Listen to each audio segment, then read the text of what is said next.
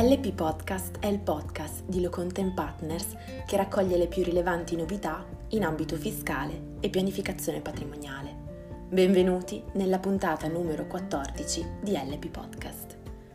Continuiamo oggi con la rubrica Superbonus cento dieci per cento, dove i nostri professionisti rispondono ai diversi dubbi interpretativi posti dai lettori del quotidiano Italia Oggi.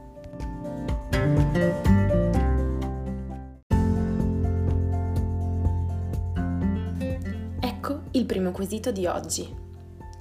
In relazione ai requisiti per accesso alle agevolazioni superbonus e o riqualificazione energetica, ove il committente de cuius abbia optato per lo sconto in fattura, gli eredi dovrebbero comunque mantenere la detenzione materiale e immediata del bene oggetto del bonus.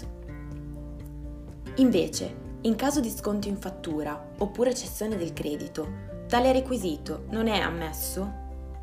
E se così fosse, da che fonte normativa si può dedurre ciò?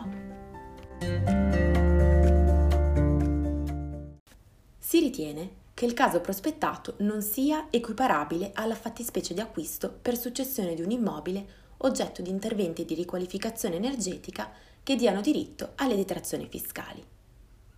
Tale conclusione è avvalorata dalla circostanza che il legislatore ha espressamente disciplinato le modalità di trasferimento e fruizione del beneficio fiscale della detrazione, in caso di trasferimento della proprietà dell'immobile sia mortis causa sia per atto tra vivi, mentre nulla è stato disciplinato rispetto alla diversa fattispecie rappresentata dall'acquisto per successione di un immobile interessato da lavori di riqualificazione energetica, rispetto ai quali il de cuius abbia beneficiato, come alternativa alla detrazione diretta per lo sconto in fattura.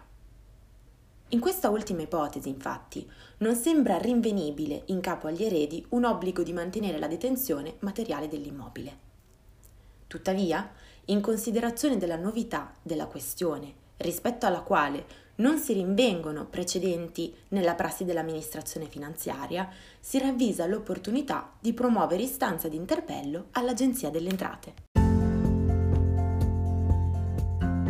Passiamo al secondo quesito. Nel nostro condominio si sta valutando l'effettuazione dei lavori agevolati cento dieci per cento, in particolare il cosiddetto cappotto. Uno dei condomini non è però d'accordo con tale tipologia di intervento, in quanto il pannello coibentante da installare sulla facciata dei balconi dei singoli appartamenti costituenti l'edificio condominiale andrebbe a ridurre la superficie utile della proprietà privata del singolo, del singolo condomino. È corretta la sua osservazione?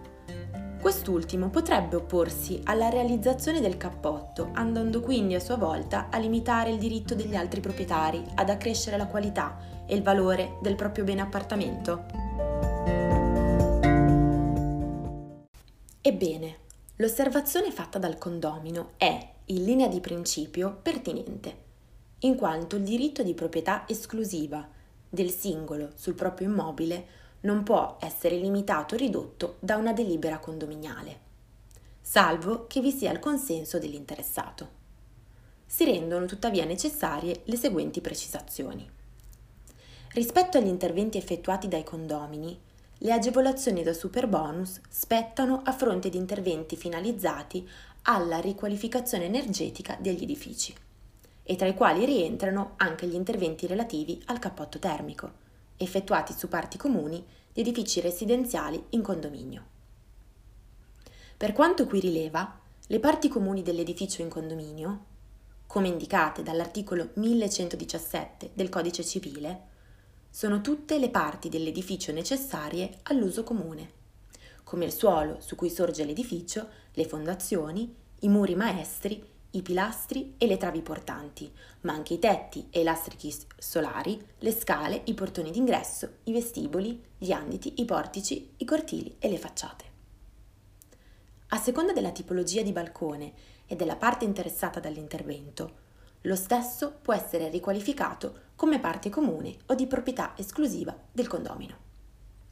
Ad esempio, l'Agenzia delle Entrate, nella guida alle agevolazioni fiscali connesse alle ristrutturazioni edilizie, ha ritenuto che gli interventi sui balconi relativi alle parti murarie e la sostituzione di parapetti e ringhiere riguardassero la parte comune del condominio.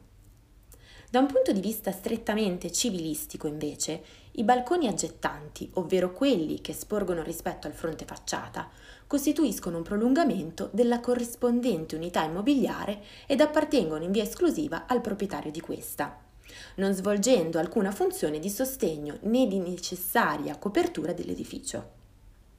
Tuttavia, rispetto a tale tipologia di balcone, devono considerarsi parti comuni i rivestimenti e gli elementi decorativi della parte frontale e di quella inferiore quando si inseriscono nel, proget- nel prospetto dell'edificio e contribuiscono a renderlo esteticamente gradevole. Rispetto ai balconi incassati, la sola parte verticale, inserendosi nella facciata, è di proprietà comune e quindi le spese per gli interventi di manutenzione devono essere ripartite tra tutti i condomini, in ragione dei millesimi di proprietà.